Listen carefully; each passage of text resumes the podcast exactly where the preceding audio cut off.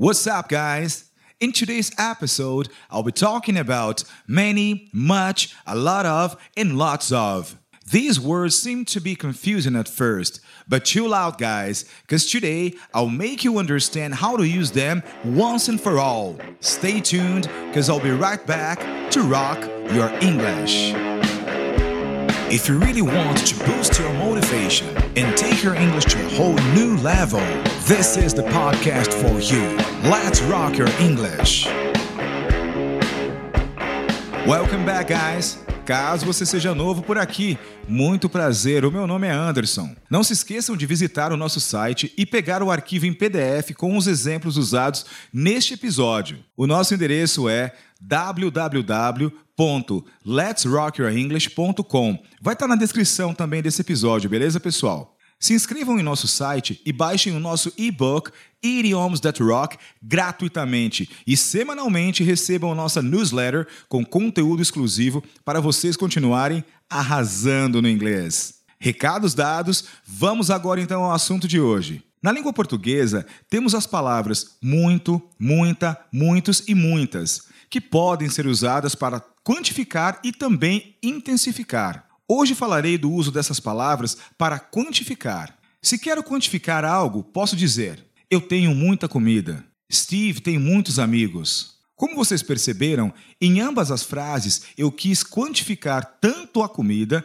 quanto os amigos, sem dizer a quantidade exata, mas deixando claro que se refere a um número volumoso. Percebam também que comida e amigos são substantivos, ou seja, algo ou alguém. Agora, em inglês, para eu falar muito, muita, muitos ou muitas para quantificar, eu terei as seguintes palavras: much, many e a lot of. Much, M-U-C-H, many, M-A-N-Y e a lot of, que é A, a letra A, lot, L-O-T e of, O e F. Aí vocês me perguntam: legal, Anderson, mas como e quando posso usar essas palavras? Relaxem, agora vamos entender de fato como e quando essas palavras são usadas. Acredito que vocês já devem ter ouvido que usamos much antes de substantivos incontáveis e many antes de substantivos contáveis. Porém, para a grande maioria das pessoas, essa explicação mais técnica realmente não funciona. E hoje vou simplificar isso de uma maneira bem lógica e, claro,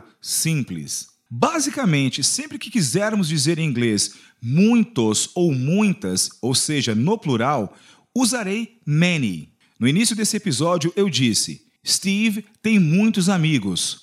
Como vocês perceberam, logo após muitos eu tive a palavra amigos, ou seja, ambas as palavras estão no plural. Então, em inglês, essa frase fica da seguinte forma: Steve has many friends. Mais uma vez, Steve has many friends. Lembrando que a conjugação do verbo have, que é ter, fica has quando o sujeito for ele ou ela. Como aqui o sujeito foi Steve, que é ele, e essa frase, claro, está também no presente, por isso que eu usei has.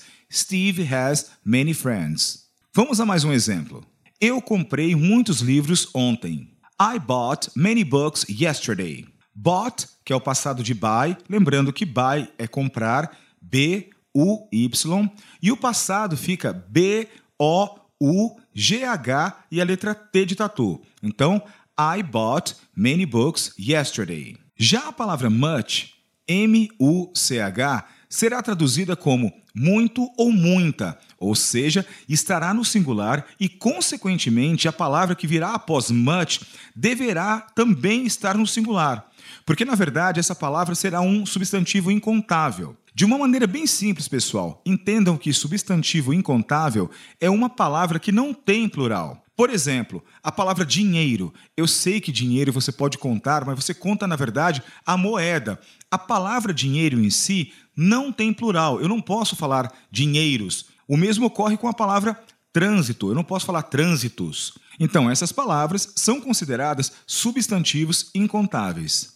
Enfim, se quero dizer eu não tenho muito dinheiro, em inglês eu digo I don't have much money. Mais uma vez, I don't have much money. Porém, tenham em mente que a palavra much é geralmente usada na negativa ou na interrogativa. Não é incorreto usá-la em uma frase afirmativa, porém você vai soar extremamente formal. Veja alguns exemplos com a palavra much, claro, aqui na interrogativa, e também mais um exemplo na negativa. Você tem muita comida na geladeira? Em inglês vai ficar Do you have much food in the fridge? A palavra fridge é geladeira. Vou soletrar ela para vocês. F R I D, D de dado, ok? G de gato e E de escola. Mais uma vez, F R I D G E. Então a frase novamente ficou: Do you have much food in the fridge? Você tem muita comida na geladeira? Como vocês viram, é uma frase que está na interrogativa. Agora uma outra frase na negativa. Eu não bebi muita água ontem. I didn't drink much water yesterday. Aí agora vocês me perguntam: mas Anderson, e se eu quiser usar a palavra muito ou muita em uma frase afirmativa? O que eu tenho que fazer então? Como eu vou fazer isso para não soar tão formal, já que much na afirmativa soa tão formal? É aí que entra a expressão a lot of. Podemos traduzir essa expressão como muito, muita, muitos ou muitas. É isso mesmo. Ela pode substituir tanto many quanto much. E ela substitui a palavra much principalmente em frases afirmativas. Então, para dizermos eu tenho muita comida, em inglês fica I have a lot of food. A expressão a lot of também pode ser dita como lots of, tem o mesmo significado e são intercambiáveis, ok? Então, essa mesma frase poderia ser dita I have lots of food. Vamos a mais exemplos. Eu não tenho muito tempo para desperdiçar. I don't have much time to waste. Waste, pessoal, que é desperdiçar, é soletrado W-A-S-T de tatu e de escola. E como eu disse, eu também posso substituir a palavra much por a lot of. Então essa mesma frase seria I don't have a lot of time to waste. Vamos a mais um exemplo. John bebeu muita cerveja na festa. John drank a lot of beer at the party. E claro, não se esqueçam que vocês também poderiam substituir a palavra many, que significa muitos ou muitas, por a lot of ou lots of. Então vamos a um exemplo. Conhecemos muitas pessoas na festa. We met many people at the party. Mais uma vez, we met many people at the party. Lembrando que met é o passado do verbo meet, no presente é M-E-E T, ou seja, M de Maria, E de escola duas vezes e a letra T. E no passado fica met, M-E-T, somente um E. E como eu disse, a palavra many pode ser substituída pela expressão a lot of e também lots of. Então a mesma frase ficaria: We met a lot of people at the party. Ou We met lots of people at the party. E caso vocês estejam se perguntando se many em frases afirmativas soa mais formal como much, não, pessoal. Many pode ser usado normalmente na afirmativa, negativa e interrogativa da mesma forma, ok? É isso aí, galera. Chegamos ao fim deste episódio. Espero que vocês tenham entendido e aprendido o uso correto dessas palavras. Não se esqueçam que hoje aprendemos como dizer muito, muita, muitos ou muitas para quantificar. No próximo episódio eu falarei como nós podemos dizer muito ou muita em inglês para intensificar. E agora, é claro, vamos à nossa dose de inspiração e motivação. Life is 10% what happens to you and 90% how you react to it. A vida é 10% o que acontece com você e 90% como você reage a ela. E esses 90% vai definir quem somos ou o que nos tornaremos pois a maneira com que reagimos às circunstâncias providas pela vida molda a experiência que teremos dela. Então façam com que sua experiência seja frutífera e empolgante. Tenha um ótimo dia. Peace.